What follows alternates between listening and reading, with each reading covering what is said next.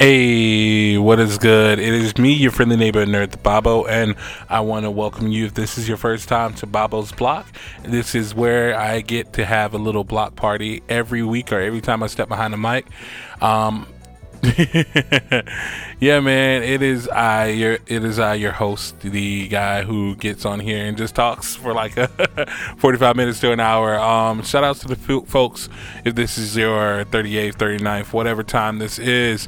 What up, dog? Thank you guys for coming back to this weekly block party that we have. Um, and definitely for you guys who are just tuning in for the first time, I want to give a good appreciation. There was a lot of love, a lot of new listeners from the last episode I had, um, my birthday block party. I took a week off. Uh, had a lot going on. Um, besides my birthday, the week after, I actually had a um, verbal lessons breakout session. I will link that down below so you guys can see that I did a comedy special. Um, I did about a full hour. Um, yeah, I did about like a full hour of it, and then it was whew, it was intense. Like I, I, have never done a comedy special before. Um, I'll get into that in the update or whatever. So I want to firstly shout out to my Patreon. Patreon is where you can do the best and the most good for this podcast. Um, Babo's Block has been going since 2014, but my Patreon has been going since I want to say like 2019. Yeah, early 2019, late 2018. Um, this is the bread and butter of the show.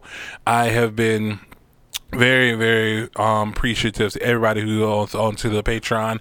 You can find that patreon at patreon.com forward slash bobbo that's patreon.com forward slash b-o-b-b-o there you can find multiple tiers to donate um to this podcast and to the wonderground media network. And um we got from like a dollar up to about three thousand dollars. And here i would insert a marriage joke because that's what I do now. i am just tired, just tired. But yeah, we got a lot to get through, so I'm just trying to wow wow wow. Um, yeah, man, it, it, it, was nice to have that week off, but I, I, did not slouch with that week off. So you guys definitely um, will be seeing a lot of stuff down in the links below of everything that I've done while I was not here on the block. Um, so again, let's firstly start off with the update. You guys, as I told you last week, I had a verbal lessons breakout concert. Verbal lessons where I'm at every Monday. Um, I'm usually behind the scenes, but this this um venture out, I went in front of the camera and I was doing a comedy special. My comedy special, openly blurred. Um, I got a good bit of jokes in there. Um, I, I, I, I laughed. I got the people who were there to laugh. Um, it was, it, I felt like it went great. Um, go check it out. It's in the link down below. You guys will be able to see all the stuff that I did, um, on the comedy special that I talked about. And I so yeah. Um, what else? Oh, I was down in Keystone Heights, Florida at Havoc at the Hole. That sounds a lot more, dirtier than I expected. But yes, it was at the watering hole down in Keystone, Heights, Florida for the AWF, um, the American Wrestling Federation, and I was down there. Bobby Ledger in action. Um, I had a un- unexpected tag team partner, and um, we went after the tag team titles. You will see the link down below. Um, we we put in some work, man. Put in some work. So definitely definitely check out those links down there um, i don't have anything particular coming up um, what i will do let me go ahead and give out some shout outs to a couple of my friends. Um, that this is a good place for the update to do that because I'll be at all these events, and if you guys want to see me or you guys just want to interact with me or whatever, definitely come check these out. All right, so firstly, Jax Podcasters Unite. We are having our virtual meetup, our unmeetup. It, it, we're, we're, getting together. Like we haven't seen each other since the pandemic. Um, it's been a minute.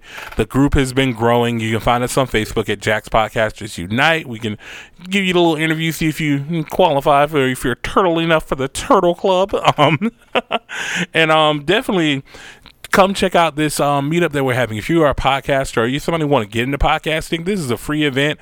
Um, I'll link the event right below. It's today. Um, when this is dropping, it's today. Um, Eastern Standard Time. I think it's like 6 p.m. tonight. I don't know. I usually drop these like in the morning.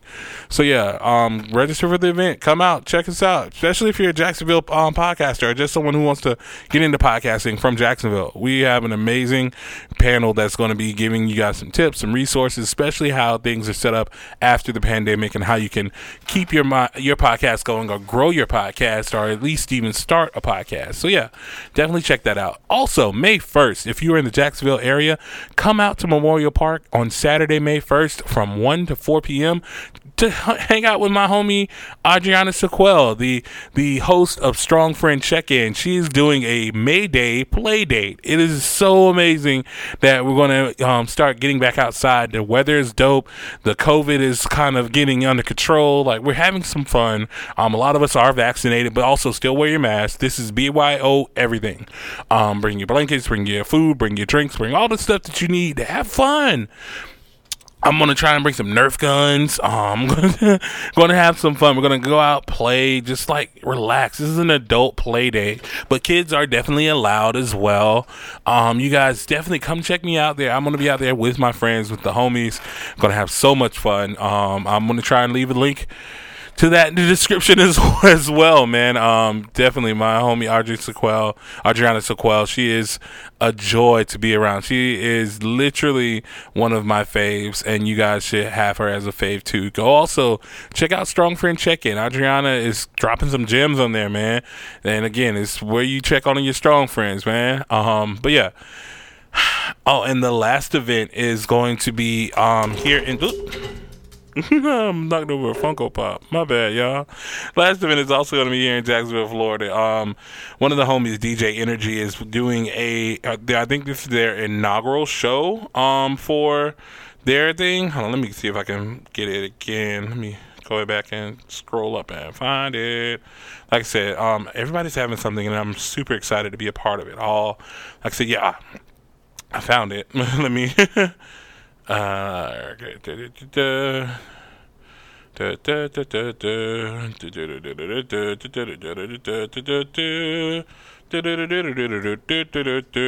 all right, cool. Found it. Uh-huh. it is called For the Record. It is a DJ session um, out at Shantytown Pub off in um, Riverside area in Springfield, historic Springfield. You guys can come out. It's from 9 p.m. to midnight. Free entry. Donations are welcome. The music will be by my homie DJ Energy, and it'll be hosted by the official LRK 904. That is also the homie as well. So yeah, come vibe out with us, man. If you're in the Jacksonville area we would love to have you guys in the place. Like I said, we're trying to get back out, trying to like hang out with more people, and like said, kind of give that get get back to normal. It's I know, like I said again, masks are going to be in full effect if you're not vaccinated. Please stay six feet away. Social distancing is very vibey atmosphere, but again, just try to get back and interact with people. We're getting that that that, that opportunity to do so again. Things are a little bit more loosey goosey, but again, we are still taking the proper precautions. All right. Um, Another life update. I am. I've got my first dose of the super soldier super soldier serum. I have done do my first dose of vaccination, so um, I'm super hyped. I will be getting my next dose um, coming in a couple of weeks as well. So I will be fully out in these streets trying to do panels and all the other good stuff, man. So definitely um, get with me, get with me. And if you um, want to hit me up in the DMs about stuff or whatever, so yeah. Um, another update, shit like guys i really I, I like i've been like ruminating on a lot of stuff and i really have um big ideas for where i want to do for name of nerd brand for Bobbles blog and underground media all that stuff whatever but i do need kind of like your input so if I like I've I've said this before on the blog. I've said this many a times. I just have I just have to pow, pull the trigger. Um, if I were to start up like Twitch streams, would you guys would you guys tune in? Um, on Twitch, I go by a Twitter name, go by my Twitter name, Ghost Blurred, but I go by Ghost Blurred Games. Um, Ghost Blurred Games. I want to just do some like some fucking chatting sessions. Probably play a little bit of um, like little 2D scrollers, whatever. Just kind of like kind of relax, kind of give myself a little bit of outlet. But again, like it'll be a new venue to interact with new people, but also bring you guys along for the ride. So let me know either in the comments below, hit me up in my DMs, tell me or whatever, and wherever you're you're you're listening from, let me know if you would watch me on Twitch. Like I, I don't know what the fuck I'll talk about, but but that's usually every streamer, dog. Like I wouldn't go too hard with it. It'll just be like a once a week thing or whatever. Just kind of like filling it out. But um, I want to go ahead and put that out in the ether and let you guys get have the last say on it. Also, I have merch on the way for you guys.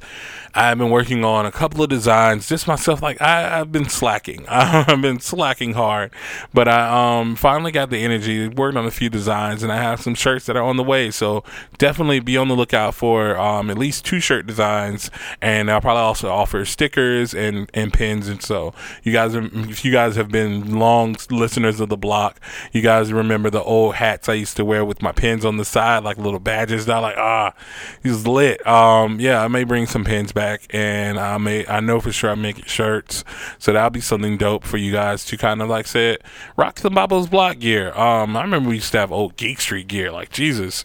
Um, you guys actually bought that, and I was very shocked. I was very like, oh my god, somebody bought our shirts.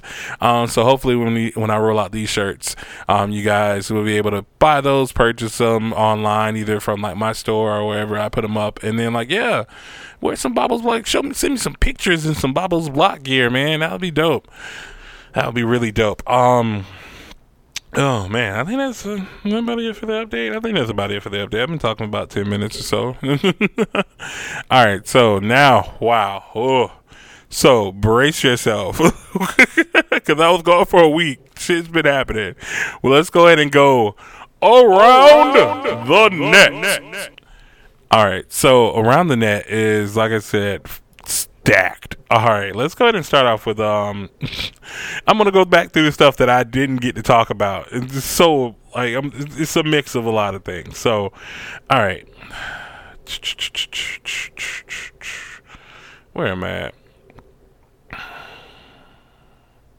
All right, so I'm going to start here. Um, unfortunately, sad news. Um, ArcLight Cinemas and Pacific Theatres will be closing all of their 16 locations.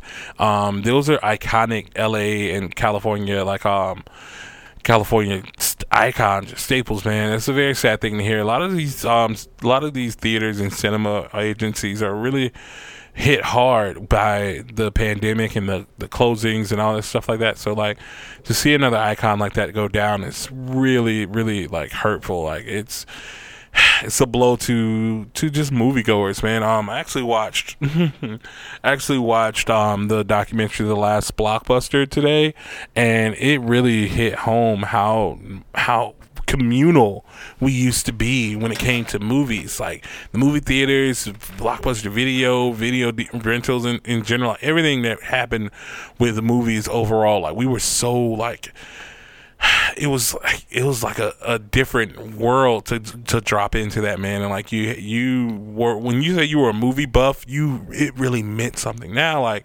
everybody it's everything's on demand everything's streaming. So like it's a lot of separation between who we are um as movie watchers than it used to be. But it's a it's a it's a callback a harkening as I would say um to the old days of yore. Yeah man I wish you could go back to where it was um, but things change, things move forward, things move on, um, things close. Uh, it is a sad occasion, but yeah, man, happens. Um, it happens. so next thing up in the docket, um, weird ass shit. This one happened before my birthday, but I wanted to still talk about it. Um, Steak-umms re- they renewed their beef with pun intended. They renewed their beef with with Neil deGrasse Tyson. I still don't know who runs the Steak-umm social media account. This this man be going off. I'm just gonna.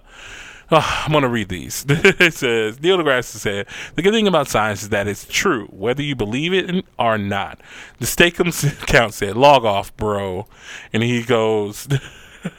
Someone said, You must have changed social media personnel. They said, Nope, science itself isn't true. It's a constantly re- refining process used to uncover truth based on material and reality, and that process is still full of mistakes. Neil just posts ridiculous sound bites like it's for clout, and he has no respect for est- um, epistemology. Like, and someone was like, "What's the beef here?" He's like, "I'm just sick of the games." So they've renewed. They're they're they're knucking and bucking and ready to fight. It's really crazy, dog. Um, if you guys check out the Steak-umms account, it, it, they do bonkers fucking posts like that all the time. This person's very existential, very deep. Whoever is running this, it must be some failed MIT um or like fucking um doctorate graduate or something. Man, I don't know. He, he is he is upset, and he has he has 140 or like 280 characters to talk about it. Uh, moving forward, again, I'm trying to I'm gonna breeze through these things. This is a lot. moving forward, um, Jaleel White and you may have seen him in the news recently because he has come out with a new strand of cannabis, and that was right in time before 420. Um, it is called Purple Urkel.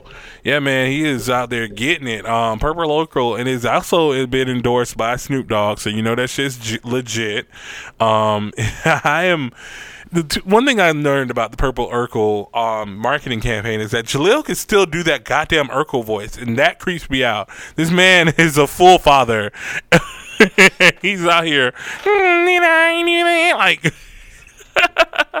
like Jaleel White, you are truly a, an un an un understated goat. Like that man, the character acting that it takes to do Urkel is just astronomically high. Like, oh my god. So yeah, that is something that was dope. All right, so. Okay, so we got some sad news. This again came back a couple weeks ago or so. Came um, after my birthday show. Um, WWE because I'm a wrestler. I'm going to talk about this. WWE released uh, I want to say ten people. Um, it was a bad like so this is a year to the date from 2020 when they did the the massive black friday releases. Um if you guys are wrestling fans you guys know that at that time they released a fuck ton of people. Um this time it's only was 10 so far um we had the release of Chelsea Green, um, Tucker, Kalisto, Bo Dallas, Wesley Blake, Mickie James. We also had the release of Mojo Rawley. We had the release of the Iconics, um, Billie Kay and Peyton Royce. We had the release of of Samoa Joe, which really hit me hard. I'm a huge Samoa Joe fan. I've been waiting for him to come back to the ring, but there's maybe another way that we get him back to the ring. I don't know. It's just it's just a very bad um it's, a very hard time, a hard situation to to be a fan of, and just also know that like, okay, this company's making hand over fist and money, and they're saying that this is budget cuts. That's a hard pill to swallow. And some other things like that also happened through these um, releases. Like uh, Mickie James, she tweeted that her her things like the stuff that she had at the Thunderdome was sent back to her, but they were sent in a trash bag with a post-it note with her name on it.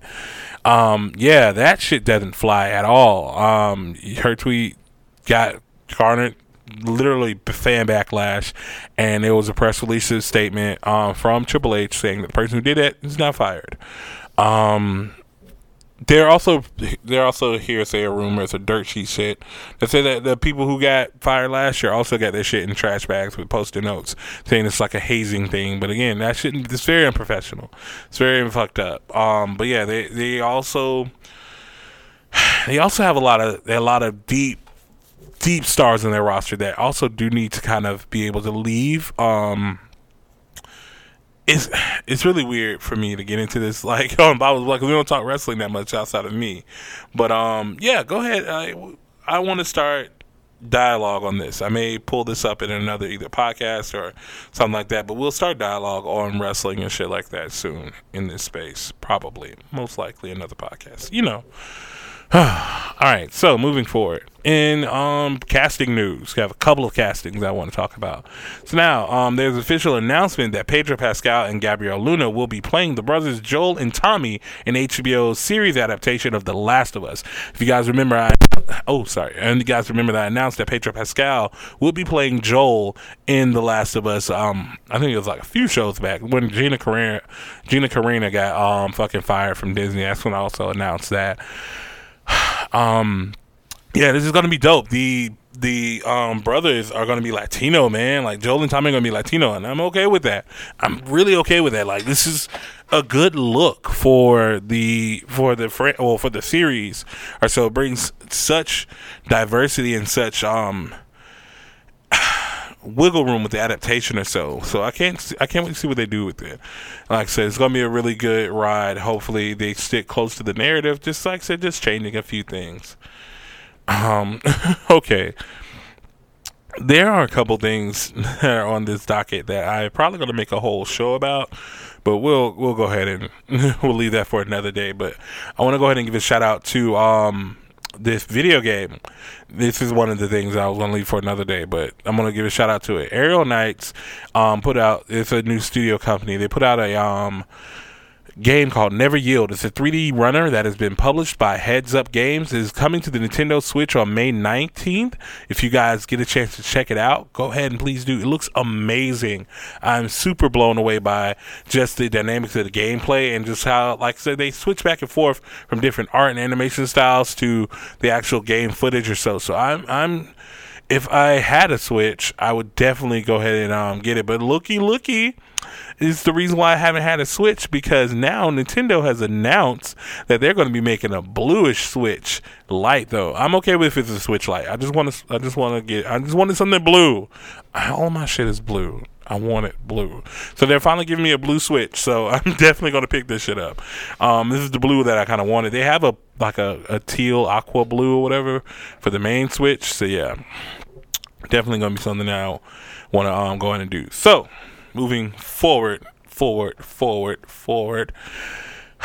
All right, so there's there was something that pissed me off. Um, back I want to say around last week before I think it was episode seven. Um, of Falcon and Winter Soldier. We had an issue with the internet because they were being stupid, as they do. Um, you know, I'm gonna save this for the nerdgasm. I'm gonna save it for the goddamn nerdgasm.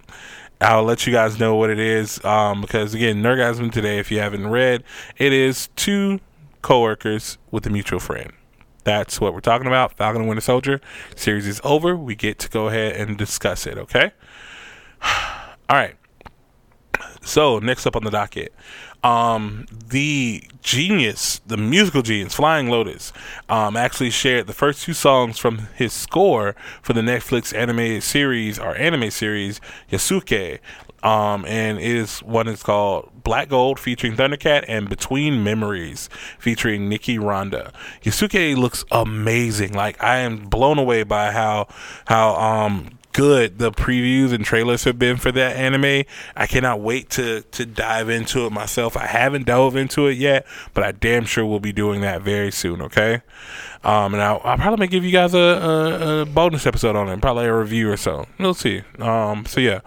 Next up, more casting news. Emilia Clarke has been casted in Marvel's Secret Invasion. Ooh. So who will she be? who can it be?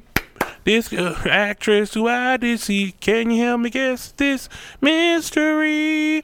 Um, shout out to anybody who remembers the Boomer Foo. But um, yeah, em- Emilia Clarke, um, she, she's really out here getting these ducats, man, getting these bags. Uh, I can't wait to see because again, this is like how they casted the other actors in Captain Marvel, just unknown. And she's I don't know if she's a villain or whatever, but they're unknown character. I can't wait to see if she's going to be a Skrull, Kree, um, if she's going to be like I th- like I said the um. Oh my god, I can't think of them. I'm, I'm, I'm, my brain is drawing a blank. But yeah, it's another random alien. Like I want to see who she is going to be. If she's a Skrull queen, that would be lit as hell too. All right, so keeping it in the Marvel universe, Marvel's Hawkeye series has wrapped the feeling, filming, confirmed by J, um, Jeremy Renner. So Hawkeye's been on the low key filming this entire like entire time that like um, WandaVision and um, Falcon and Winter Soldier have been at, uh, been coming out or so because um, Hawkeye's filming got cut very abruptly in 2020. But we've been getting slow leaks from the set footage, and it looks pretty decent. So hopefully, we'll be getting that either early next year or late this year. I don't know. Hopefully, we get it soon. Um, I'm happy to hear that the initiative for the Young Avengers is probably still up and going. So here's what here's my take on this. Everyone's like, we're going to Young Avengers, we're going to Young Avengers, we're going to Young Avengers. Everything that I've seen, I think we're doing West Coast Avengers. If we get a West Coast Avengers, I'm going to be fucking hyped because I called it. Um, because like if you think about it, the stories that they were pulling from WandaVision, West Coast Avengers, the shit that we seen in Falcon and the Winter Soldier, a lot of them niggas, West Coast Avengers. Um, like we we we may be pulling for Young Avengers with introducing these smaller characters very slowly, and then like, oh, the kids have to come together and blah blah blah blah blah. But we may just be doing West Coast Avengers and nobody's realizing it. Like you have U.S. Agent, West Coast Avenger. You have White Vision, West Coast Avenger. You have you have all these West Coast Avenger ass like ties and like I'm fucking hoping we get West Coast Avengers. That's all I'm saying. I just really want West Coast Avengers. Hawkeye was West Coast Avengers. Like, come on, man. This this will be dope. all right. Next up on the docket. Let me keep moving. Keep moving. Next up on the docket is something that is very close to my heart. I'm happy to happy to finally announce that Jeopardy will be guest hosted by LeVar Burton. Yes, that LeVar Burton, the only LeVar Burton that anybody ever goddamn knows. So, this has been a battle cry for the internet, for the fans of Jeopardy for so long. And they've been trying to give us all these other goddamn people. Like, I think Mario Lopez hosted, um, Ken, the, the genius guy, he hosted, but he fucked it up. Um, they, they were giving us like just random ass people. And we were just like, give us LeVar Burton. so they finally caved in and listened to us, and now LeVar will be guest hosting Jeopardy very soon. I think he's coming up um, in May. I want to say this is from LeVar. Yeah, um, this is this is from Variety. LeVar Burton to guest host Jeopardy. George Stephanopoulos, Robin Roberts, David Faber, and Joe Buck close out lineup. So, um, it's stupid. Like, cause again, they were giving us all these other people like George Stephanopoulos, um, Robin Roberts, David Faber, Joe Buck. That's who really got me. I was like, who the hell is Joe Buck, and why is he hosting Jeopardy? I, I figured out who Joe Buck was, but like, we didn't want Joe Buck. We didn't want any of these people. We were like, give us LeVar Burton. They were like, mm, but. So, yeah. So, Burton's episodes will air on the week of July 26th. That's what they say right here. The week of July 26th. Um, they're also trying to tap on um, the guest hosts are Good Morning America, and this week with George Stephanopoulos. George Stephanopoulos, um, and is also the other Good Morning America anchor, Robin Roberts. I would love to see Robin Roberts host, but again, we wanted LeVar Burton. So I'm just happy we're getting LeVar Burton. So I'm definitely, um, definitely going to be tuning in for that. So, all right, what is up next? Okay, so we got a couple things to talk about here. So I'm going to. Yeah, I'm gonna put these two into one. So I need all you fans and, and fanboys and all these, these people who are out here writing these petitions and all this other shit stop. To stop. So we have two Marvel um, hashtags and narratives or whatever, just narrative changes that they want to do. So firstly, there is a there was a billboard out in California and LA that was put up by fans and they also have petitions and they were like bring Tony Stark bring Tony Stark back or bring back Tony Stark to life and they wanted to happen now and that's stupid because again the narrative for Tony Stark is done. It's over.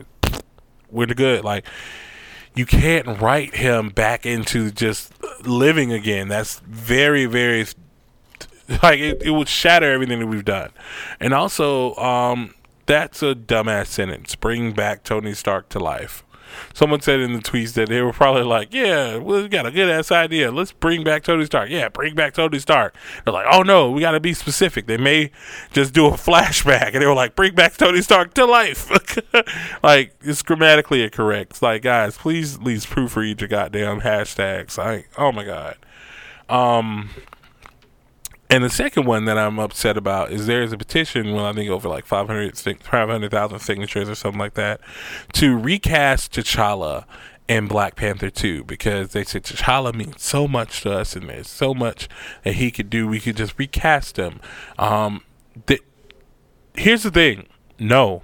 So Marvel made the made the decision not to recast because of their relationship with Chadwick Boseman. It's because they're they're they were family. Like he, that man was a pivotal part of the the cast in Endgame and Infinity War, and he was just so beloved by a lot of people. And to just the like, and again, he was one of the grossest, like one of the biggest grossing um, stars to pull off a movie solo in Black Panther. Like there are many ways that we can honor Chadwick Boseman and T'Challa without recasting. There are many ways that we could bring um, the Black Panther story to a new forefront without recasting T'Challa. There are so many things that they could pull from, so many other narratives that, that, that can be told and, and stories that can be brought to life. And you don't have to have T'Challa. T'Challa has made his mark and made his impact on one, the Marvel Cinematic Universe, two, our hearts, three, in the comic books. T'Challa is fine. You have so much, so much literature, so much movies. Like he, he was in four movies. He was in Winter Soldier. He was in his own movie, Black Panther. He was in Infinity War, and he was in Endgame.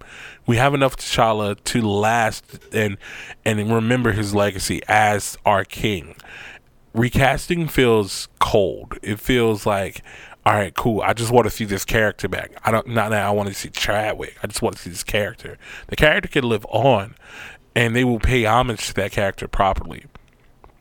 Hopefully hopefully this doesn't go anywhere and the, the, the, petition doesn't mean shit or whatever. So I, I, just don't want you guys to be like, hey, bring back T'Challa. Like, no, it's fine for him to be gone. Like they'll they'll write him out eloquently and they will write us in a new Black Panther or they'll give Shuri as it should be the the role of Black Panther. So yeah. Keeping as well in the Marvel news, Russell Crowe is officially announced to be playing Zeus in Thor Love and Thunder coming up. So this is going to be interesting. This is the first time I'm going to be seeing one of the Greek gods in Thor's movies. Um, we know we have Hercules, we know we have a Zeus and stuff like that in the Marvel Cinematic Universe. We just never get to like see them interact with each other. But yeah, I'm gonna be hyped to see how Russell Crowe plays um, Zeus. This is gonna be dope.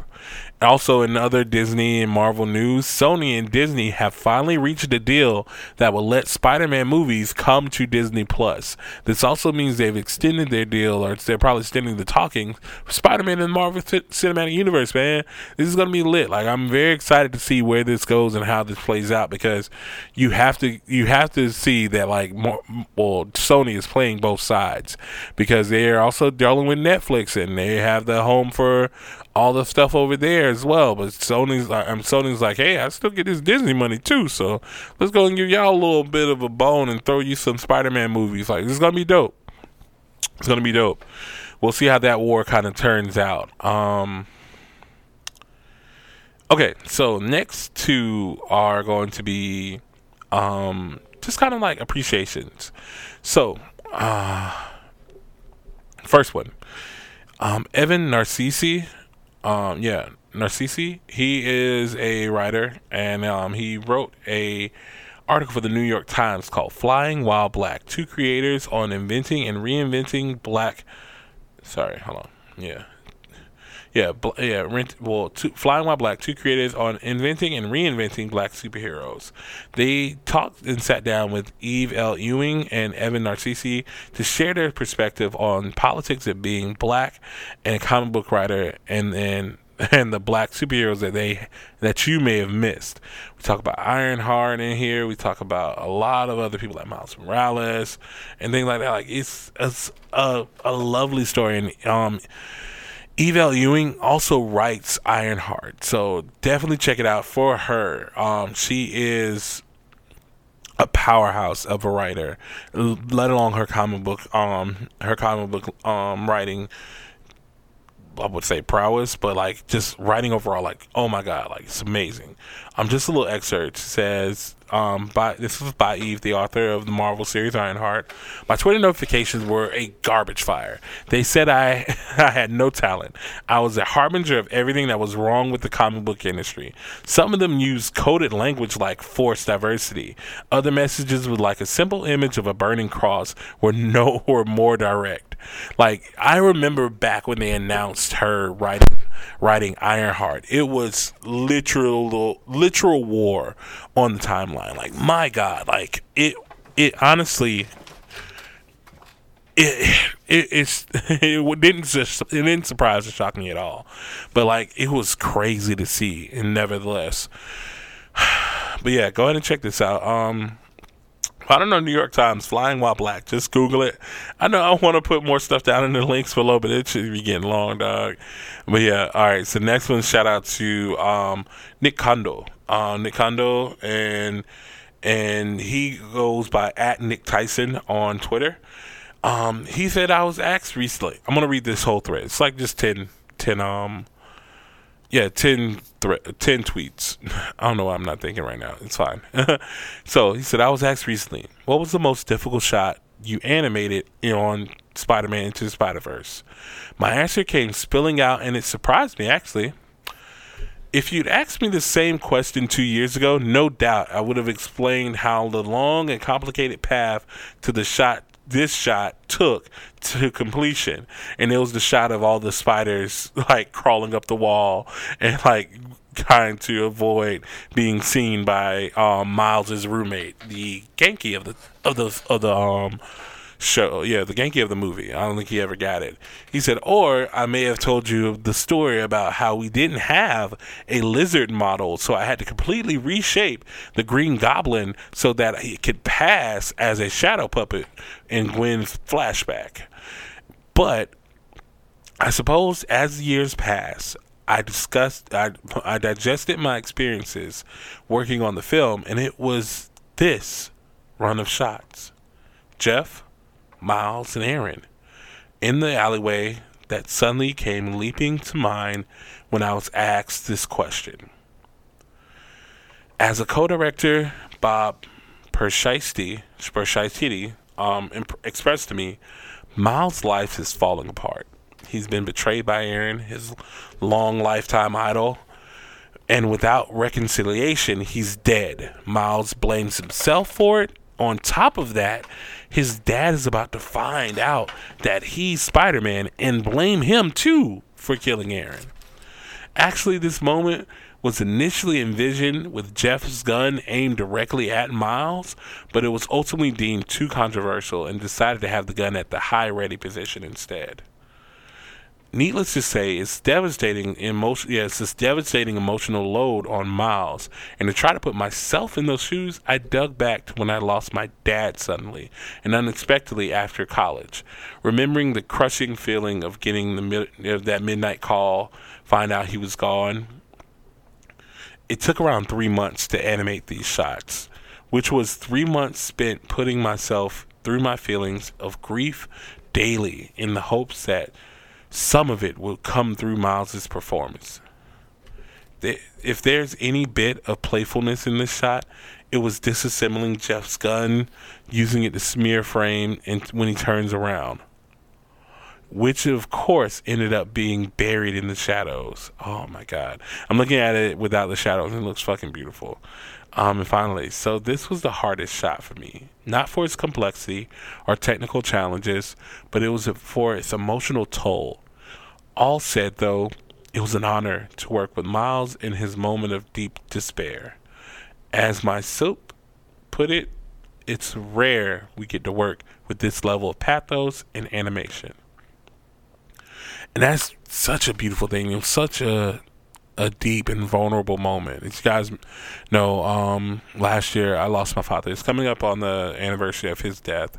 Um, and like this really spoke to me because like it's, again, it's just a deep emotional moment that you get to kind of ride out with the character. And this also shows why this movie is really the goat of of all Spider-Man movies. Like Jesus Christ, like the more and more we're still learning about things like this in the movies making or the behind the scenes stuff. To this day, it's really crazy for me, but I enjoy and love hearing these talks from the, the animators and directors and, and all the people who worked behind on the behind the scenes on this movie, man. It's beautiful. All right, moving on to more movie news. We actually got a first looks at models from the new Sonic the new Sonic 2 movie. And would you fucking believe it? Not only are we getting Tails, but we're also getting Knuckles. And Knuckles' character model looks amazing. Like God, like it looks really good. Um, I hope you guys get to check it out. Um, the account Reg Sauce or the regular sauce. Um, put it up on April twentieth. Um, you guys check that out on Twitter. So just Google it, Knuckles Sonic Two, and like it should come up. And it's really good character character model. If that's the stand-ins for the for the actual things, these things look dope. Um, and yeah, I think that is. Oh, um, I have. Oh, let's go ahead and talk about tech stuff. So, um, in tech, Apple just had their recent um spring 2021 um, keynote, and it was really dope. We got new looks at the M1 Macs. Uh, they will be using the M1 silicone from Apple themselves, and they're in new colors. These are more like consumer Macs. They're I want to say seven new colors, um, ranging from like orange, pink, purple, um, blue, green, yellow. Like, yeah, it's a lot. Of, it, it reminds me of the old Bubble Macs from back in the day, man.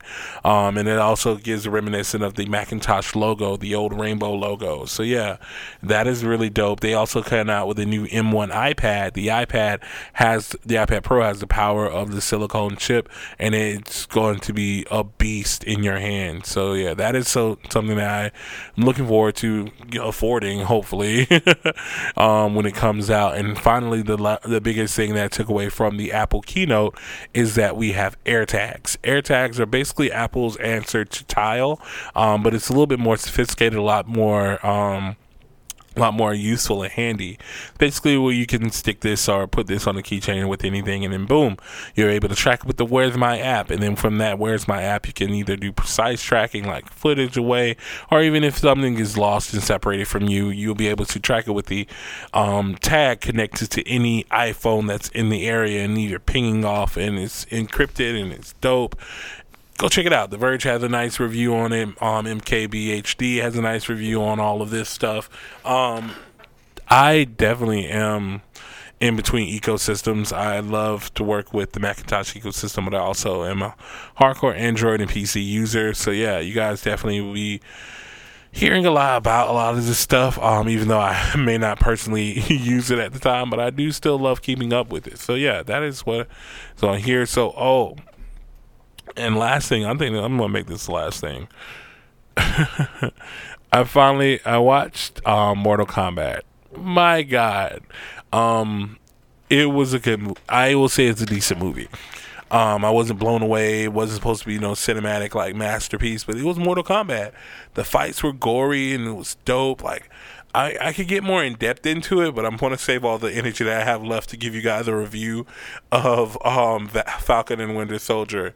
But um, yeah, man, like I really enjoyed it. Like there were stupid parts to it, but if you didn't walk away with like a yeah feeling or finish him, like it was dope. Like only thing I will say, spoiler alert ahead, I did not I did not expect the characterization of Sub Zero the way they had him. Sub Zero his clan has always been the noble clan in my eye whenever we talk about these stories. But this time they flipped the narrative and it was Scorpion who was the noble clan that was being um, executed and shit or whatever. And Sub Zero was the bad bitch Beyonce boss level person that you had to fight and kill. Like it was a lot. that was a lot. So yeah, so I definitely um would recommend you go check out Mortal Kombat either in theaters or HBO Max streaming, dog. You guys will enjoy it. You guys will love it. I know I loved it.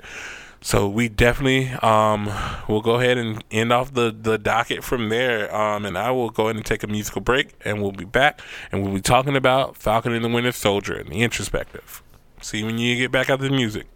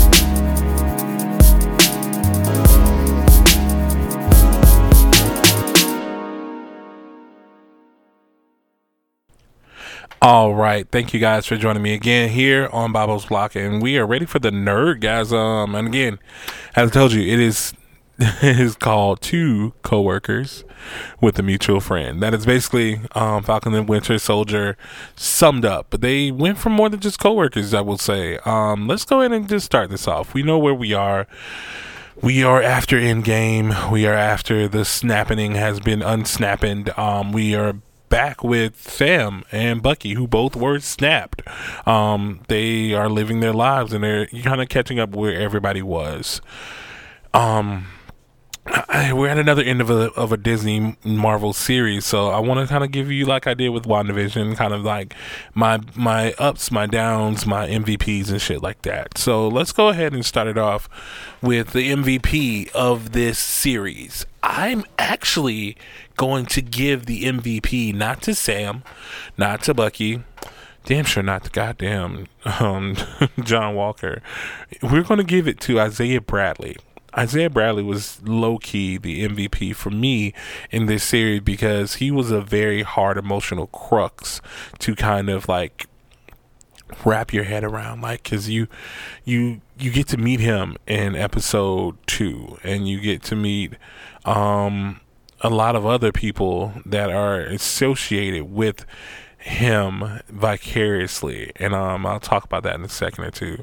But Isaiah Bradley was kind of like the the the beat of why we're doing all of this. And he was the juxtaposed to why Sam should be doing all of this. And he was honestly the ultimate answer as well at the end um so let's go ahead and um start this off um I think I think I want to say this is not like WandaVision, which is right after um, Endgame. This is a few months. I want to say six months. They said after Endgame, and the, that puts it right before Spider-Man: Homecoming. Um, or what was that Homecoming? Yeah, I think it was Homecoming. And um, no, I think it's Far From Home. Sorry, Far From Home it puts us in a very um, interesting place politically and also um, story wise within the Marvel Cinematic Universe. So let's go ahead and get the elephant out of the room. Sam has this shield and he doesn't goddamn it want it.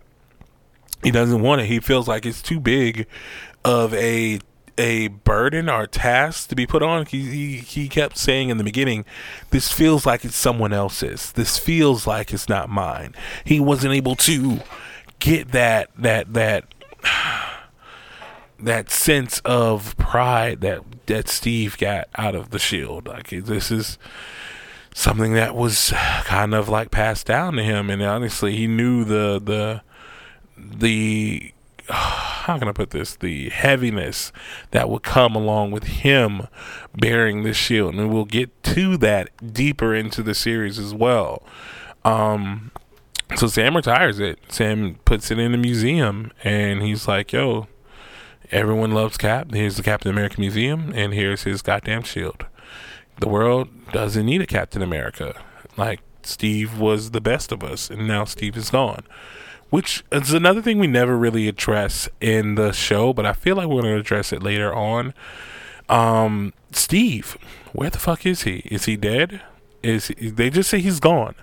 That doesn't confirm if he's dead or whatever, but they just say he's gone. Um, there have been jokes upon jokes in this series that Captain Captain America Steve Rogers is on the moon. And we know for a fact that fucking Marvel in the comics has a moon base. Um, so that wouldn't be in, anything out of the the realm of like, okay, this possibly could happen. But yeah, but like we also know that Chris Evans is not slated for any returns or anything like that. Even there was even like, oh, Chris Evans resigns to be Captain America, and he's like, that's news to me. Like, nigga, I haven't done anything. So yeah, um, we we don't know where Steve is. Um, but again, Sam is like, hey, it's time for us to move on. We don't need Captain America, and we're good. And literally the next day, the government's like, here's your new Captain America, my nigga. it was trash. Like they didn't even give my nigga 24 hours. Like they had they must have been planning and plotting this from fucking jump. They were like, soon as this nigga give up this shield, we are putting it on a white man again. We do not fuck with this decision that Steve made. But as we learn um, later on from another person that they actually don't own that shield. Um, but yeah, we we we get the introduction of John Walker. He is the everyday man, the the the blonde hair, blue eyed person that you are going to look up and be inspired by. And he has a best friend who's been fighting with him since Iraq and Iran and shit. And then they they make him his sidekick. Um, they're calling him Battlestar. Shout outs to the homie Battlestar. All right. Um, shout outs to the homie Battlestar. Is all I can say right now. So John is given this new title of Captain America, and he he's trying his best. They try to let you get sympathy for this man in the first couple episodes because again, he's trying his best. Like he's just a guy. Like he's just a guy who they picked and who they can like mold, mold and manipulate into doing all this shit. And and honestly, at first it sucked, but like again, the actor who plays plays John Walker, Wyatt Russell, he got into this role. He makes you hate him. He truly does. Um, between episodes one and two, I really was like, this nigga can get punched in the face right now. I need it to happen. So um, we go on this whole thing of um, of exploration of Sam and Bucky in the first couple of episodes. Um, first episode, they're separate. Bucky doesn't even show up to the whole um, commencement of retiring the shield and shit. And um, you do see a return of a good old face. You see Rhodey. And Rhodey's like, dude, what you doing? He's like, what do you mean? Fuck you doing this? Be Captain America. And he's like, it's not my bag. It's not my gig, dog. It's like, all right. All right. I think, honestly, there, Rhodey was trying to tell him, like, if you won't be Captain America, they're to put some white man that will. Um, but it was a big moment or whatever. And Sam also goes back home, goes back to Louisiana, sees his sister, finds out that they're in trouble financially. Like, and this is also where you learn that if you're not Tony Stark in the Marvel Cinematic Universe, you're not rich as fuck. Life is hard. Like, especially for superheroes, y'all don't get paid. Like, Sam, the the pivotal moment for Sam, I think I talked about this in another um, podcast uh, a couple episodes ago. Sam goes for a bank loan, like a dead ass goes for a bank loan, and the banker looks at him. He's like, "You look familiar. You played football for LSU?" And he's like, "Nigga, what?" And he's like, "I've seen your face somewhere before. I don't. I can't." Just can't place it. And he goes like wings, nigga. Oh my god, Falcon! Oh Falcon! Yeah. Oh wow, wow. My god, yeah. It's Avengers, saving the world. Oh my god, thank you guys again. Yeah, yeah.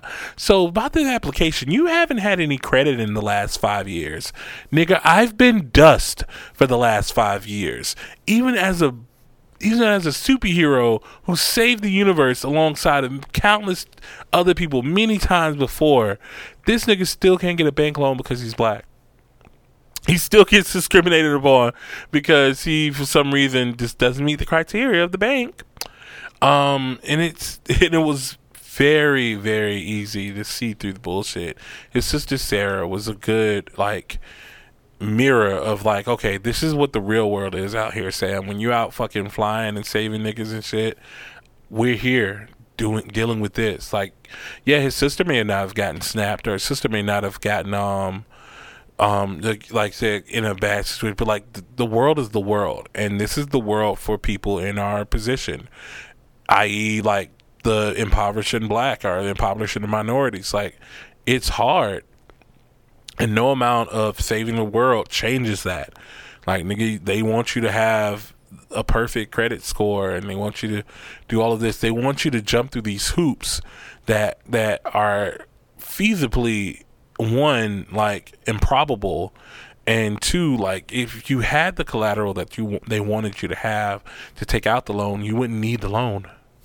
Like it's it's always just some like fucking double talking or whatever. So yeah, it's it was a a real eye awakening moment for Sam. But Sam, being optimistic as he is, rallies around and he's like, "Yo, let's go in and figure this shit out. But again, he had some things to um, take care of because there's this group called the Flag Smashers, and they also resonate with the same like, hey, shit's happening, and shit don't change. But now it has because these people are back and they want to put up borders again.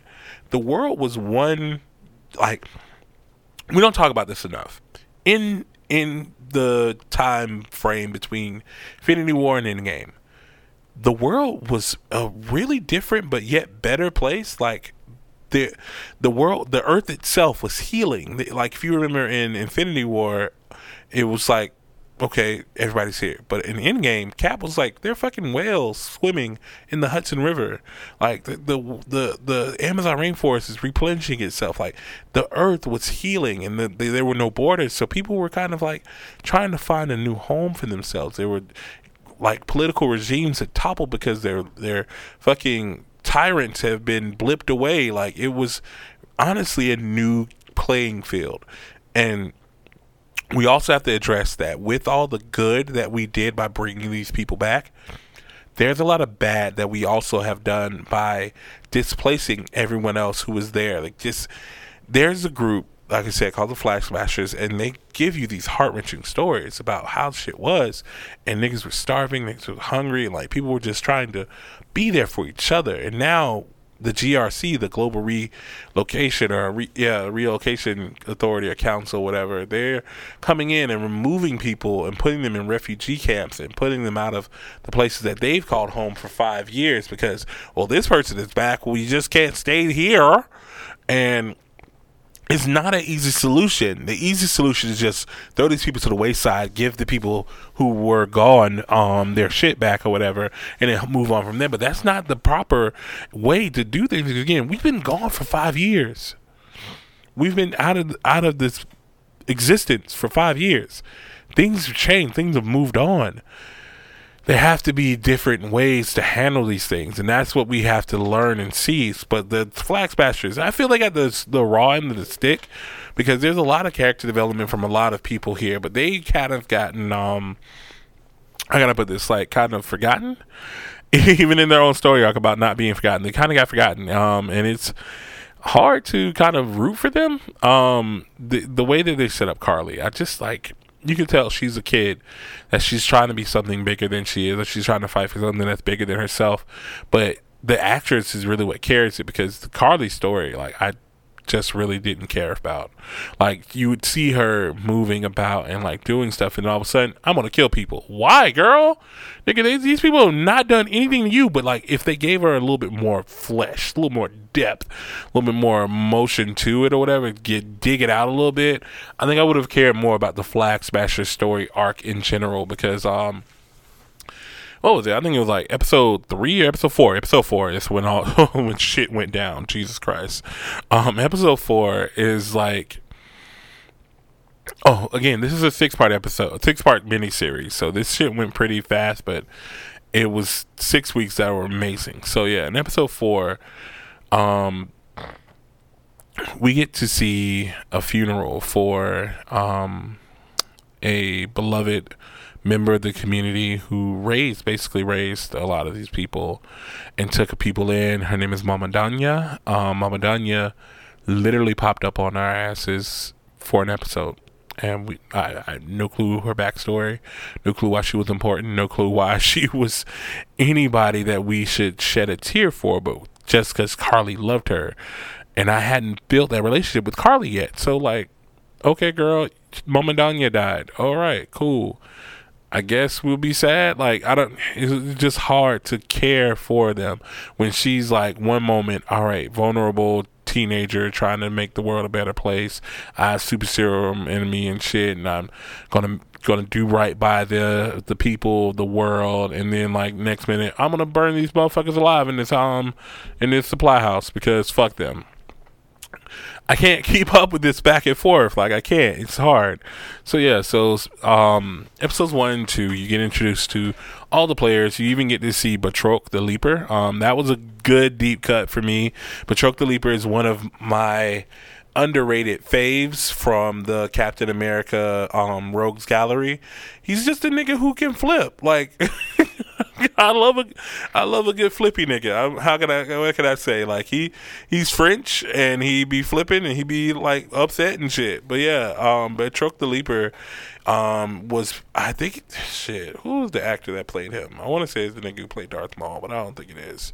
But yeah, but he he he, he gave a good first battle because Falcon really had to prove himself to not only the people in the series, to us, the audience, that he can actually hold his own as a hero by himself. And like he did that. Like Falcon was out here bussing my nigga. Like it was lit. Like um, it was very interesting to see Falcon hold his own. And um, what I actually loved is that for majority of the of the actual series, you don't see Sam in his Falcon suit that much. So, like, let's go ahead and take it here. So, again, episode one, see him in Falcon suit. Episode two, see him in Falcon suit, trying to take out the flag smashers and shit.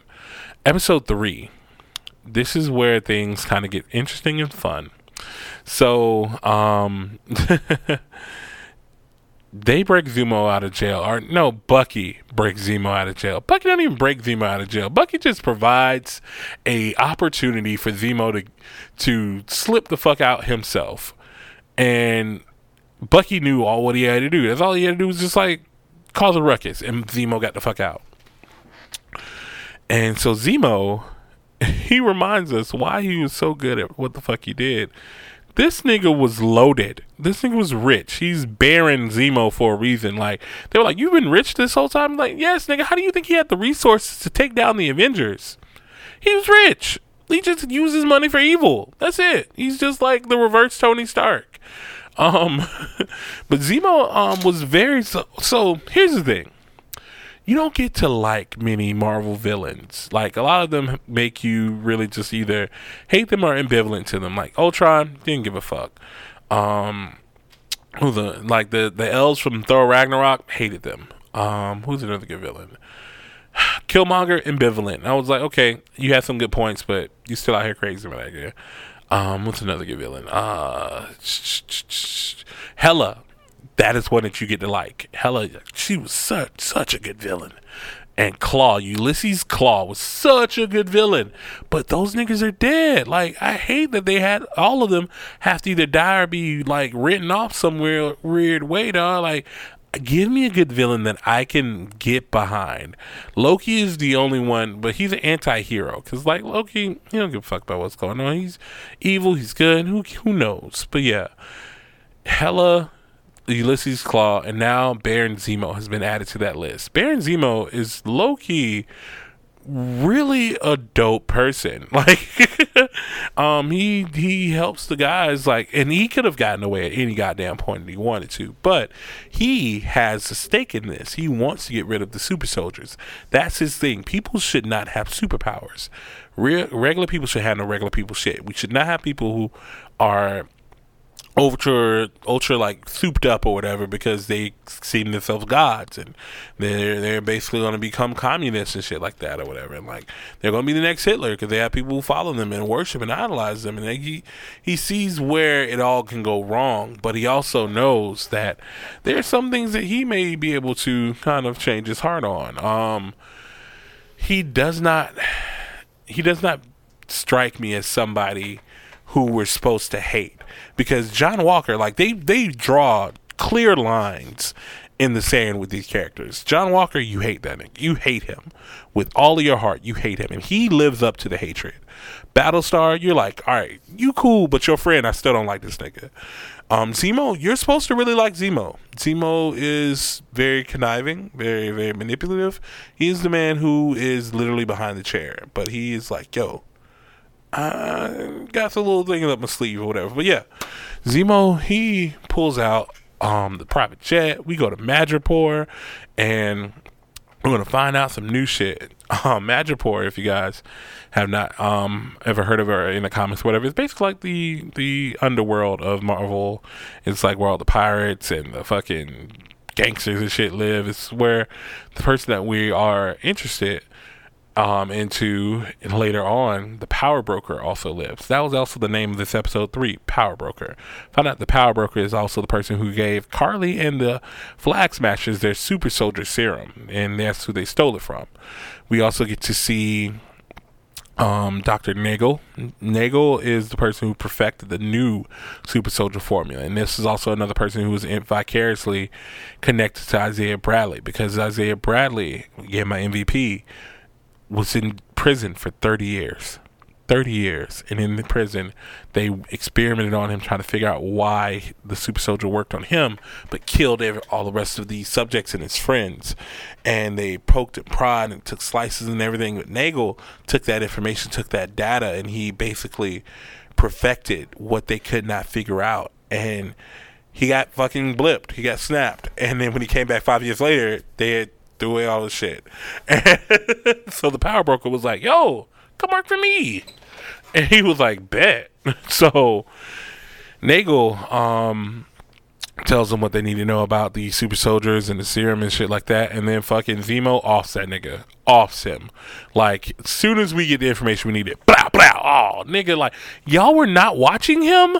I would have been watching this nigga the entire time. Like Zemo was on a fucking warpath. Like he made sure he got the last a drop of that shit. He burnt all the fucking all the fucking paperwork and all that. He he took that bitch down. Um, and it was just yeah, so we go to um the end of episode three. In episode three, they are at one of the most safe houses. And Bucky's like, I'm gonna take a walk. And like, you good? Yeah, I'm gonna take a walk. So Bucky backs up a bit, sees a little bead, picks it up. Hmm. Walks around the corner, sees another bead, and I'm like, these beads look mad familiar, bruh picks it up, walks around the corner, sees the third bead laying on the ground, picks it up, and he goes, What took you so long? Nigga was like, oh, you, you, lost? You lost? And who who should be behind him um, when he turns up? It's Ayo of the Dora Milaje. My God, the Wakandans have entered the fucking chat. And they entered hard. Like they she was like, "Yo, the fuck, Bucky?" He was like, "What?" She was like, "You broke Zemo out, nigga. The person you were the nigga who came to us, came to me, and you came to us, to, came to me to help you get rid of the stuff that he put in your head and the things that he turned you into, and now you break him out. He killed our king, and like the Wakandans, they don't forget." The Wakandans never forget. These niggas were after Ulysses Klaue for over 35 years. You think they're gonna let something that happened a couple years go go? No, nigga, no. Zemo is going to live out the rest of his goddamn days in fucking jail. That's what they want to see. So she's like, I'm here for Zemo. You can either give him to me now or I beat your ass and we take him. He's like, he's a means to an end. Give me some time. She said, I'm giving you eight hours. Eight hours, my nigga. So, enter episode four. Episode four is where we basically take a turn to the dark side. So, we get those eight hours. In those eight hours, we found out Mama died and we're have a funeral for her. Like I said, don't know who she is, but tear, tear, sad, sad. So, with Mama funeral, we try to figure out information. And then from there, um, we see Zemo be manipulative again. And we're like, cool. So as we're going to go to the, the funeral, guess who the fuck shows up? God damn it, John Walker. Party City Captain America, as Andre the Black Nerd calls him. And this nigga is like, oh, you're gonna stop right now and give us Zemo. And he, we're like, no, shut up, bitch. We like I hated Wyatt. Oh my god, John was the worst. Like it was hard for me to like like and I know Wyatt Russell, he reveled in this. He he wanted us to hate him. He's even said it. But yeah, it was hard. Um so Battlestar's like, let's just hear them out. We're gonna finally try to stop Flag Smashers this shit, right? And we go John fucks that interaction up. And we're like, fuck, like, why are you here, nigga? So Karli does some bold shit and she calls Sam's sister and she's like, yo, I want to know your brother's on the right side. Is he working with Captain America? If so, gotta kill that nigga. And he's like, she's like, I don't know what you thinking, but my brother is not working with Captain America. And there's this back and forth. Here's the thing that I love. The Wilson family is, are such good talkers. Sam, when he finally gets to talk to Karli, he sits down with her and she's like trying to explain her side of it. But Sam was a grief counselor, he's PTSD counselor. So he's done this before. Like he knows she's hurting. She's just hurting, and she has all this serum in her and all this shit, these emotions and stuff. She's still a kid, and he he's basically talking her down. He he almost got through to her. Again, like I said, John Walker fucked that up. Same thing with his sister Sarah. Sister Sarah's like, I've seen y'all on the news, and she's like, Yeah, well your brother is he working with Captain America? I can't believe she was like, girl, I don't give a fuck about this country, and this country don't give a fuck about me. Why would I care about their mascots? So I know one thing: my brother's not working with that white man. Like that's that's first and foremost. He's not working with that white man. You can trust him, and, and like it's just they they have this way of with words to just kind of de-escalate situations, man. So one thing I didn't touch on here's the thing that again, like I said, if you're not Tony Stark or you're not like one of the main Avengers, you're fucked.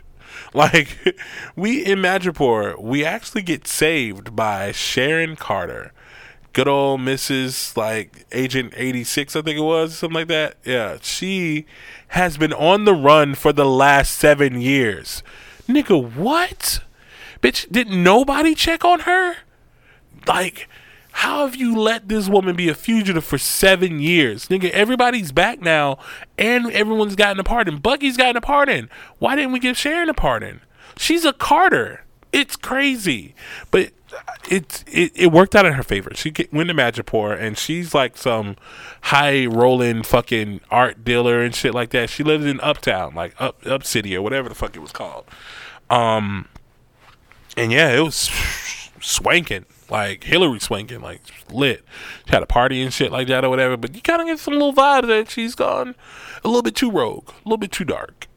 Some things she, some things she probably had to do took her to a side of where you didn't want to see what she, she she's really put, capable of. But yeah, digress.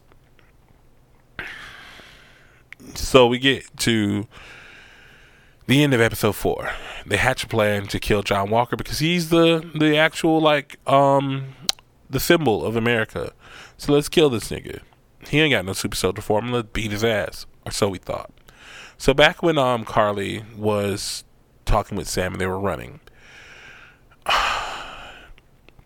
we get a moment where Karli, for some dumbass reason, she had all the super soldier serum that they had left on her Again, writing plot holes. So weird. That was a really dumb decision. Um, and Zemo catches up with her, shoots her. Not in the leg, not trying to kill her. He's trying to kill her, but he misses. And then you get to a point where he sees her drop these vials on the ground. He's like, Is that what I think it is? She's like, No. Stop. And this nigga crushes all the vials that he can see. But there's this one lonely vial. There's this one vial that's just like sitting off in the corner that Zemo didn't catch. John Walker sees it, picks it up. And you get this moment between him and his friend Lemar. And he's like, yo, if you ever were to get the serum, would you take it? And Lemar's like, fuck yeah, I'll take that shit. He's like, do you see what the fuck we up against? And he's, he was like, are you scared what it'll do to you? And he's like, no. It only amplifies what's already inside of you. You are a good man. Like if I, you were to take the serum, you'd be amazing. So we thought. And same time, duality is it's a very big thing about duality here. They're trying to show you how different Sam is from John, how different Sam is from everybody. Um, Zemo asked Sam the same thing. He said, "Hey, if you had a serum, would you take it?" He's like, "Fuck no, I wouldn't take it. I don't need it." All I my superpower is he said this he says this again later. So my superpower is that I believe that we can do better. That's all I need. I have all this tech and everything I need to do the job that I already do. I don't need serum. And he was like, "Damn, you didn't hesitate. It's good ass side." And um, we had these moments where we're like, yeah, we got to watch that and get John Walker. He's getting a little off the edge, and like he's getting a little bit. um So right on cue, John Walker busts in. He's like, "Yo, Zemo's coming back with us now," and we're like, "No, chill the fuck out." He's like, "Oh, you don't want to do this." And we're like, "John, we'll beat your ass. Like, chill the fuck out." So then he goes to step to fucking Sam he's like, "Oh, we'll do this, we'll do it," and then a goddamn spear comes out the goddamn woodworks. He's like, "Oh, what's that?" And the Milaje step out, and they're like, "Bitch, Zemo's ours." and he's like, "Oh, oh, Captain America, John Walker," and they're like, "Shut the fuck up." And he's like, yeah, I think we could put down the pointy sticks, and and he puts his hand on Ayo, and they commence to whoop his ass when I tell you it is the greatest fucking scene. And like Sam is like, I think we should help him. Bucky's like, not yet, not yet, not yet. We're just gonna let this play out real quick. We're just gonna let see see what happens. It's all right, Sam. They they he's a big boy. Um, Lemar's trying to help him Battlestar, getting his ass whooped. It's the Dora Milaje. This is the most elite security team in the fucking world. You're not gonna win and he says like he says some disrespectful shit. Like there's a lot of extra uh, there's a lot of like disrespectful things that he always like it's always the last sentence this nigga says. He was like, Oh, the Dora Milaje have no jurisdiction here. Like, bitch, you don't have jurisdiction here. But the Dora Milaje had a better reply. She said the the Dora have jurisdiction wherever we happen to goddamn be. I was like, Yes, yes, Ayo, you do. And um, so yeah, they're getting his he's getting his ass beat, and Bucky's like, all right, we can step in. So Bucky tries to step in. Ayo fucking disengages this nigga arm, and it just bloop bloop blop on the floor, and he's like, bitch, what? She's like, bitch, what? Because technically that's Wakanda's arm, so they know how to fucking disable it. And everybody's like, "Oh, he just they took his power, they betrayed his trust." No, he betrayed their trust. Fuck off. Bucky broke out the one man that he told him not to break out. Literally betraying the Wakandan's trust after they'd given you this this arm, this this new ability to kind of do what you do best or whatever. Dog, it's a weapon. You weren't given like a prosthetic, a normal ass prosthetic. You were given a weapon to fight in a war, and you kept it afterwards. They knew you weren't going to do nothing crazy with it, but then you did something fucking crazy with it. Didn't even take it. You just put it back on. She said, "Boss be damn you." Yeah, James Buchanan. Like, damn, that hurt. It hurt the soul.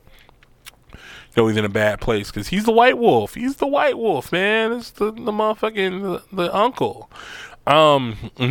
So yeah, it's it's hard to see things like that or whatever. Like you you have to know that these moments are, are low for your protagonist or so. And even John Walker was like, they weren't even super soldiers. Yeah, nigga, that's the point. Like, you don't need to be a super soldier to do this shit.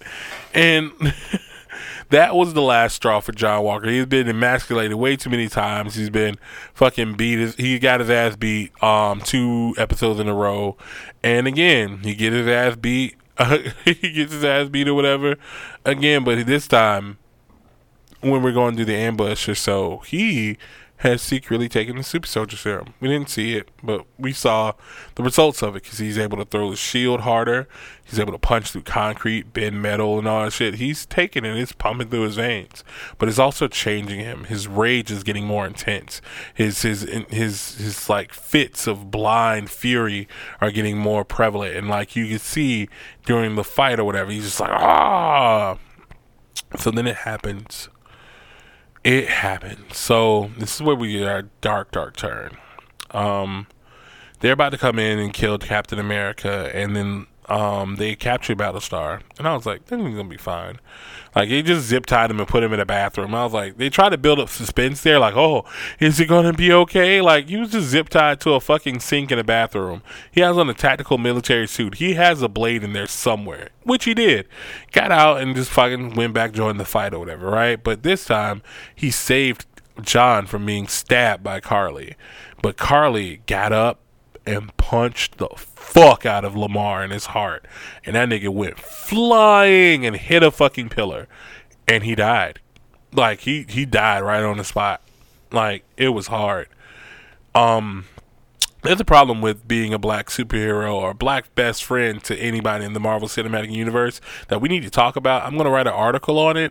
I've been putting it. It's in my drafts. Whatever. I gotta finish it up. But yeah, it's the perils of being a black best friend in the Marvel Cinematic Universe is something that I have seen too many times. WandaVision, fucking Infinity War with Rhodey, yeah, WandaVision with um um, Monica Rambeau, and now here with Battlestar. Like, nigga, it's trifling out here. It's crazy how how many black people have been used as cannon fodder for these white plot points, man. Uh, uh.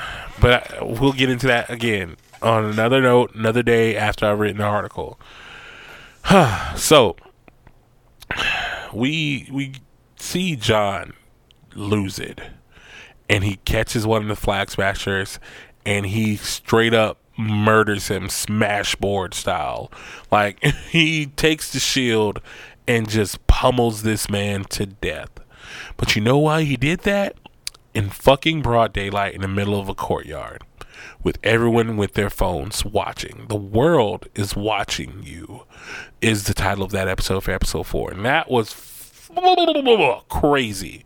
Like he got up the the shield was bloody he was bloody and I don't think it sunk in yet, dog.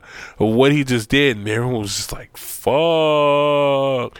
Here's Captain America on an international mission, and he just murdered a person, cold blood, right in front of us. Steve has done some fucked up things. I'm not gonna put that past you.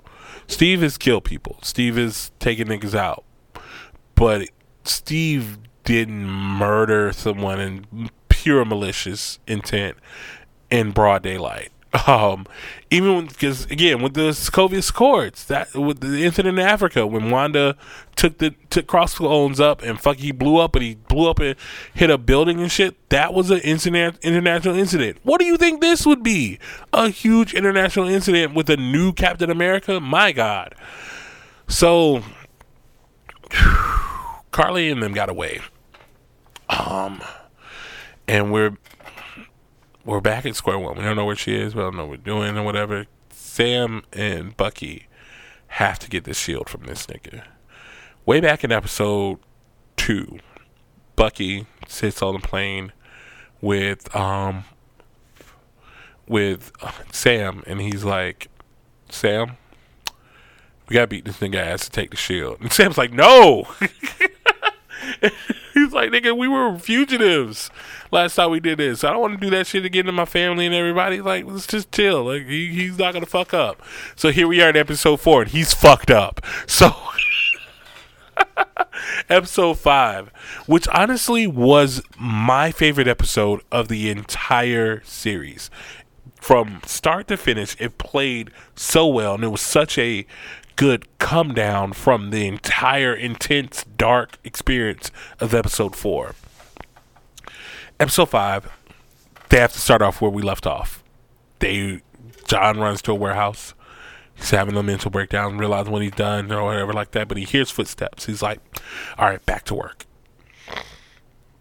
Sam and Bucky come in and he's like, Yo, hey man, we gotta talk about what you did. He's like, What? Like, nigga, you just killed somebody. We need for you to give us a shield. And he's like, no, I'm Captain America. My nigga, I beg to differ. Um, so, fight breaks out, and we jump this nigga. Like, it's just, it's just like Bucky wanted to do.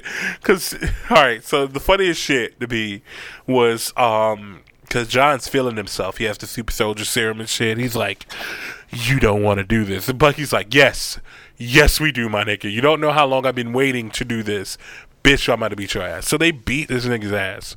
This is again third time in a row this nigga's gotten his ass beat. Like it's sad at this point. This nigga is three his nigga is 0 and 3. Like this nigga is 0 and 3 in all these fights. So um so we get to the point where um where we basically are breaking down and John is literally about to kill Sam. Like he's about to do the smashing board shit again. Bucky saves Sam or whatever. John has ripped off Bucky's wings and shit, but Sam sells a thruster pack, so they use that and Bucky's um strength to break this nigga's arm, take the shield, and we leave. Um, I don't think Sam officially put in a report of what happened because we know from that point um, that John Walker was discharged not honorably. It wasn't dishonorably, but it was not honorable discharge. Um, he lost his pension, he lost his health care benefits, he lost everything. He they literally took the military away from him. Um, he lost his ranking, he lost all his shit. And he was like, You can't do this to me. You made me like this. I was following your orders. You made me, and you just can't take all of this away from me. They don't give a fuck. So in comes the Countess. I can't go over her. I'm sorry, the Contessa. Apologies, the Contessa. I can't go over her full name, but she in the comics at one point was Madam Hydra. She is literally their new Dark Nick Fury. Um, she seems to be putting together a team, and it's looking looking a lot like Thunder, um, and Thunderbolts that is, but we haven't gotten to that point yet in the narrative of the MCU, but we never know. We may either get Thunderbolts or Dark Avengers or West Coast Avengers. I'm just playing. Um, we are introduced to the Contessa, and she's like, "Yo, I know what you did. It's all right. If the, the only reason why they're doing this shit because it was public. If you did this in, behind closed doors, you'd probably be getting a medal." She was like, the I know you took the super soldier serum. That's the second best thing. The first best thing you ever done with your life is answer the phone when I call you. And we are like left with that. So we also have this whole power broker narrative that's still going on. You see Sharon do some shady shit or whatever. She apparently broke Batroc out of jail and shit, and things are happening. Um, way fast pace. Sam and Bucky part part ways again. So Sam goes back to Baltimore to see Isaiah Bradley. He gets Isaiah's backstory, talks a little bit more about him, and here's where we have the controversy. Isaiah tells it like it is. He tells it from his experience. He said that they wouldn't want a black Captain America. They would never let a black Captain America happen. And no respectable black man would ever want to be Captain America. And that shit hits and sits with Sam. Throughout this entire narrative, Sam has been going back and forth with the legacy of this shield. It's been something that's been weighing heavily on him because with all the hurt and pain that this shield has brought the people that have wielded it or people who have tried to fight in the name of it. It's it's it feels like Sam's like, is the shield even necessary? We should destroy the shield because it is a symbol of all the things that we fight against already. And it doesn't even need to be like that. But Bucky's like the shield. The, the shield is so, so much more to so many other people, and it's just a finding a, a, a place between Sam's heart, his head, and his culture. And it's it's hard for a black man to step into the the the footsteps of Steve Rogers. With the way the world is now and how it always has been, it's hard because we get a we get a mirror story from Isaiah of what Steve did. Um and Isaiah went to go save his um, soldiers because they were just going to fucking firebomb the place and just kill everybody off because they don't want POWs to be discovered with super soldier serum in them and like, oh, uh, the shit gets out or whatever. So Isaiah rallies, breaks out, goes rescues his team, brings them back, and they put him in jail for 30 years. They experiment on him. They treat him like a test test subject, a guinea pig. And it was only one nurse, one nurse who took pity upon him, who declared him dead, wrote up the paperwork, all that shit, and snuck him out of the back. That's the only way he got to live a free life. She gave him the, the letters from his wife that they kept from him. Um, they told his wife that he had died even before she declared him dead. Um, there was so so many fucked up things happened to Isaiah Bradley, and he deserved to be bitter, to be angry. He deserved everything that they gave in emotion to these to these people, to this show, to this series.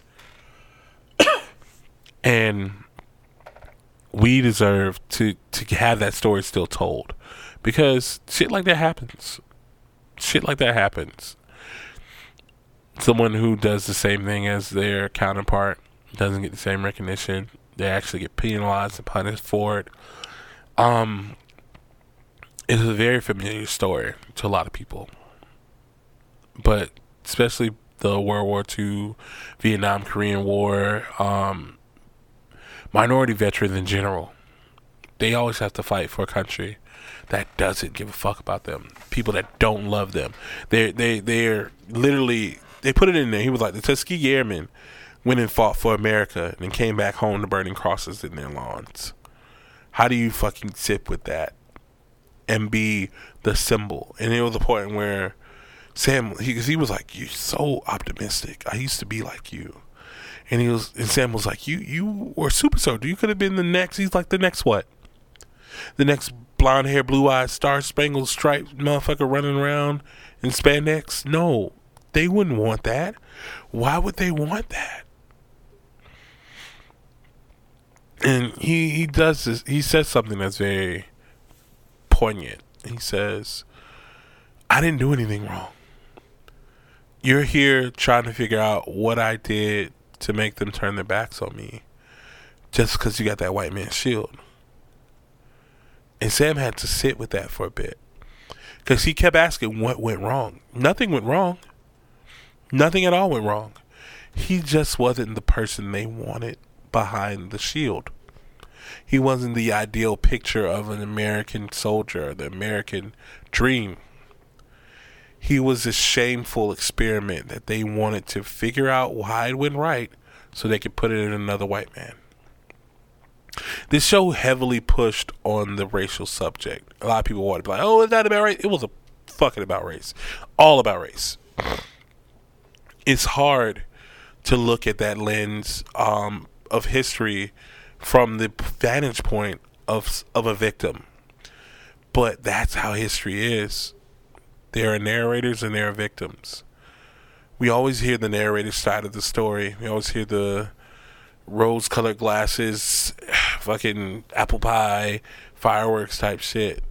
We don't get to hear from the POWs. We don't get to hear from the people who were experimented on. We don't get to hear from the people who were who were bombed and shit like that. Those are the those are the stories that would change your perspective on how you see a few things, and they don't want that.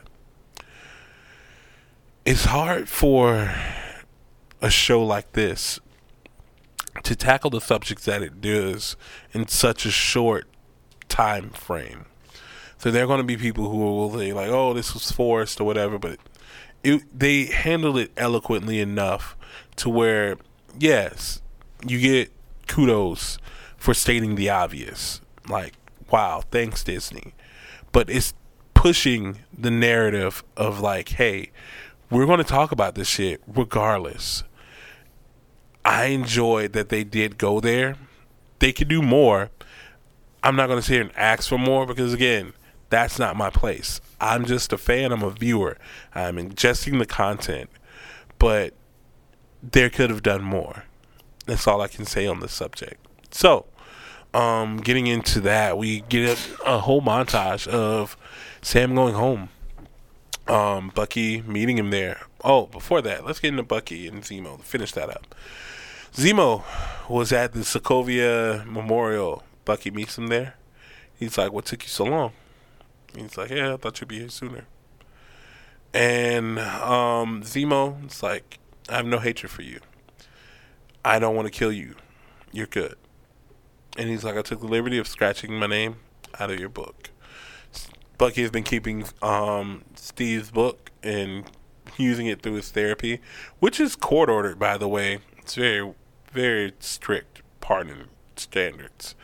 Um, but yeah, he, he does his ritual of like trying to make amends to these people that he's wronged or put in power and shit. And it's been a very interesting journey. Um, he shows Zemo that he's no longer the Winter Soldier. Puts a gun in Zemo's head, pulls the trigger. Nothing comes out. Opens his hand, bullets fall.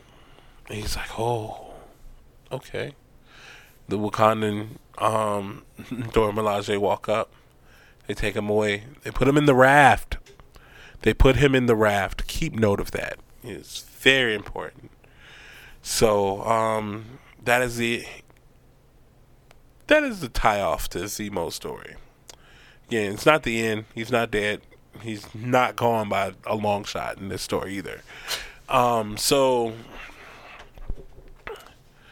I told you, Sam goes home.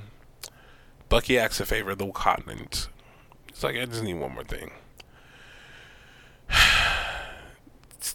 Sam is trying to fix the boat that his family owns that they can't sell because it's too disrepair. Can't get it loan because they black.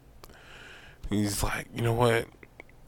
People people owe our family so much. Let's see if we can call them some favors, and they do. The community rallies around the Wilsons family. Such a lovely story. Um, such a bonding moment.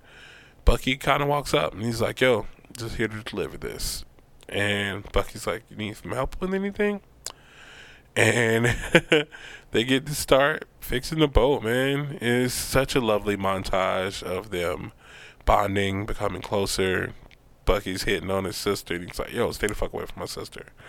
Um, so yeah, it's it's it's nice. Um, Sam has the shield with him, so he's practicing with it.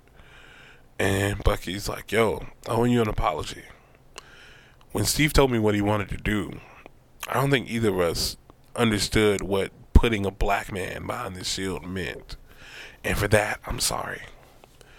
And Sam was like, yo, thank you. He was like, because when you retired that shield, that's the last piece of family that I had left. And I felt like you retired a part of me. And even harking back to this when they were in episode two, um, the therapist came to see Bucky because Bucky got arrested. We talked about that, I think. It was like microaggressions shit. Um, Bucky got arrested because he missed his therapy session. So she came in, did a therapy session with Sam, and he was like, reason why I feel so adamant about this because if Steve gave you that shield and you didn't want it, that means Steve is wrong. And if that means Steve's wrong about you, that means he's wrong about me.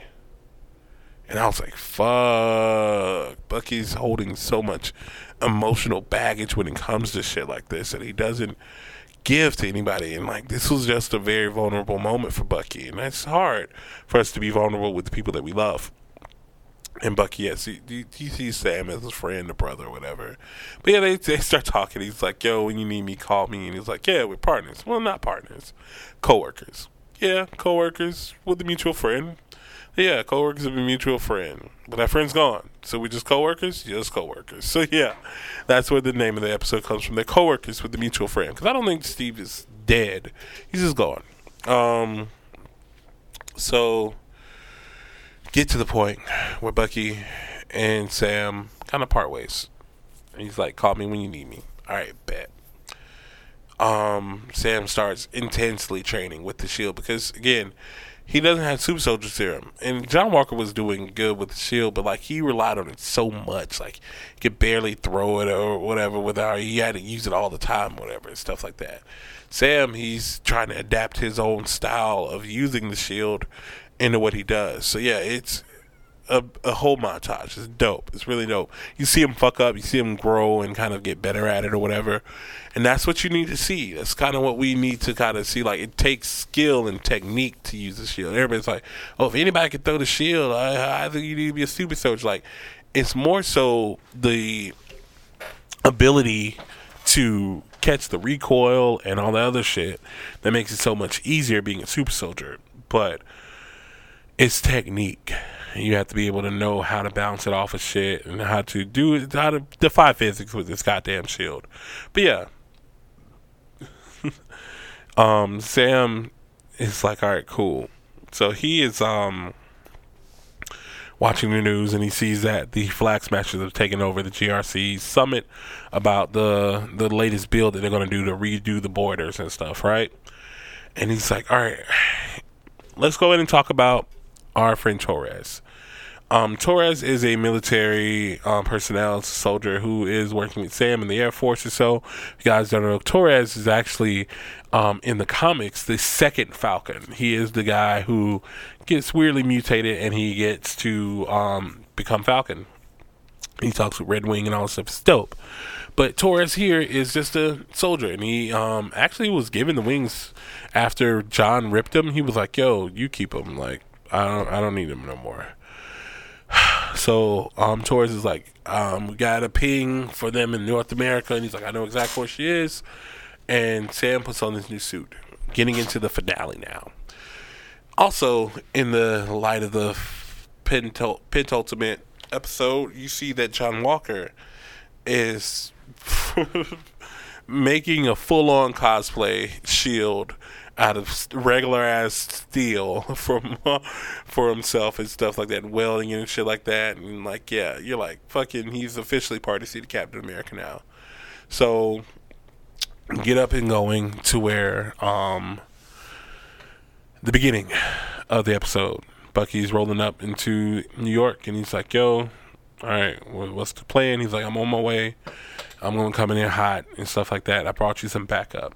Who is it? Sharon Carter." Sharon's like, yo, let's do this. And Sam busts in, and you see the new Captain America suit for the first time, and it's fucking epic.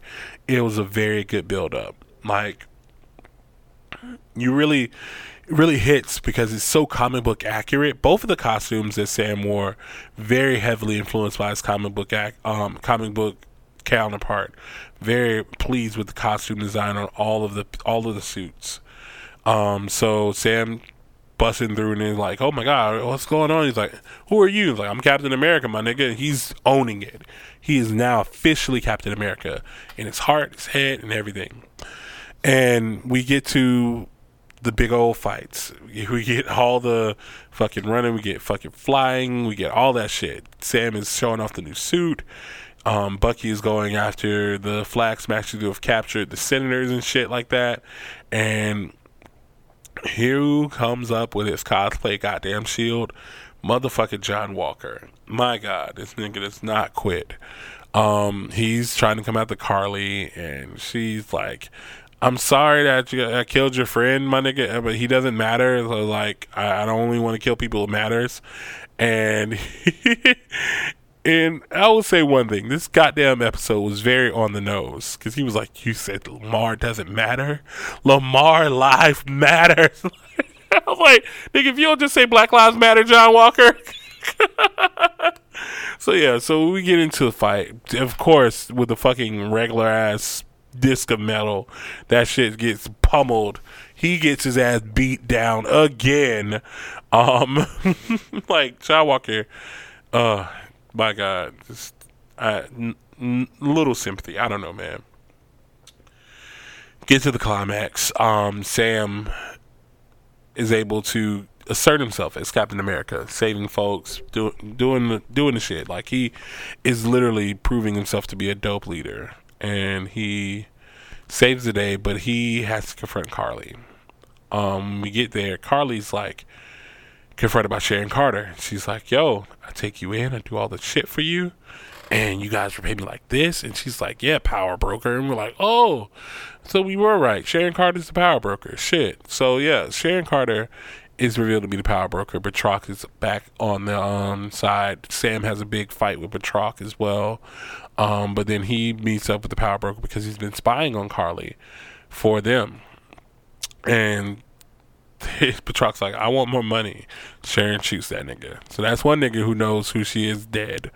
And Karli's like, yo, we gonna do this the easy way the hard way. So then Sam's like, yo, what the fuck? Like, he doesn't know that Sharon's a power broker, but like, he's like, all right, let's just talk. And she's like, I don't want to talk no more. And she start fighting. Sam would fight her. Comes out to it. Karli's about to kill Sam. And then Sharon shoots the fuck out of Karli. And she's like, yo, I had to. And Sam's like, fuck.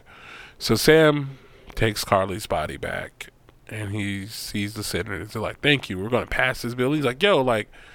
Do y'all even realize, like, do you process what the fuck just happened here? Like, there's a reason why people followed this little girl. There's a reason why she she gave up her life for something bigger than her. And like, he gives this amazing speech about equality and about how the how hard it is for people to make these decisions, and you can't make these decisions just alone or whatever, man. And it's honestly, again, it's very on the nose. It's very on the nose. Um, he just tells people to be fucking do better. Just do better. And with him doing better, it means something to him. Um, and there's a moment where somebody's like, "Yo, there, that's my boy. That's the Black Falcon." He goes, "No, no, no."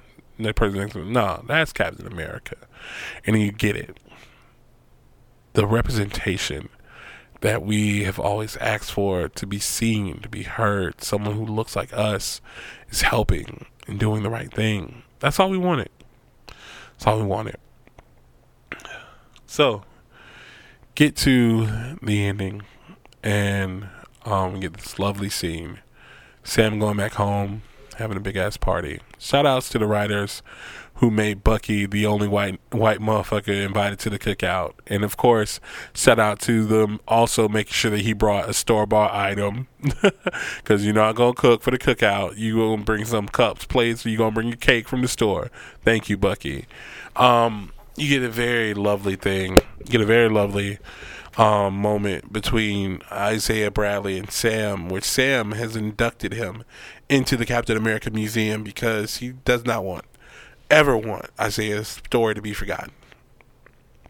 And that's a powerful thing for all of us. And you get to bask in that moment. And you get a moment where um, John Walker is kind of given a second chance. Um, the count, the Contessa, is recruiting him for something we don't know yet. Thunderbolts.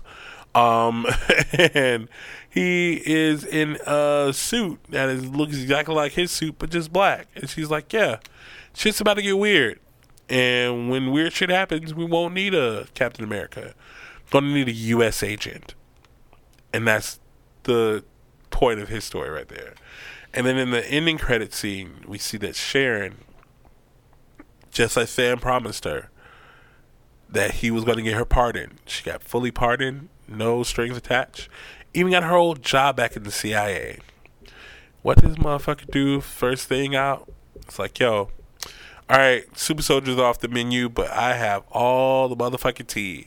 like, so I think we're going to be getting a season two, but it's not going to be called Falcon and the Winter Soldier. It's going to be called Captain America and the Winter Soldier. And also in news, we actually got word that Marvel has started development on Captain America 4, and that's going to star um, Anthony Mackie as Sam Wilson.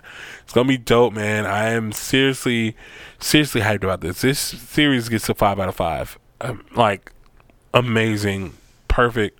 Not I wouldn't say perfect, but like again, amazing storytelling, beautiful um, renditions, do, dope adaptations of comic book um, characters into the Marvel Cinematic Universe. You get Easter eggs, you get all this dope shit or whatever. Like you guys should check it out if you haven't already. It's only six episodes.